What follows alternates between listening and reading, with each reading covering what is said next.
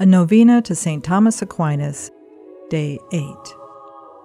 St. Thomas, you have taught that. To one who has faith, no explanation is necessary. To one without faith, no explanation is possible. We can't have full knowledge all at once. We must start by believing, then afterwards we may be led on to master the evidence for ourselves.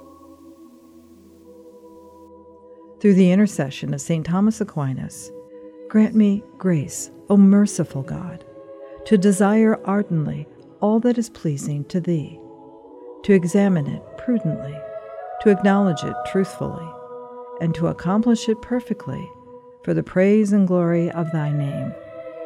In particular, please obtain the favor I ask during this novena. Grant me, O Lord my God, a mind to know you a heart to seek you, wisdom to find you, conduct pleasing to you, faithful perseverance in waiting for you, and a hope of finally embracing you. Amen.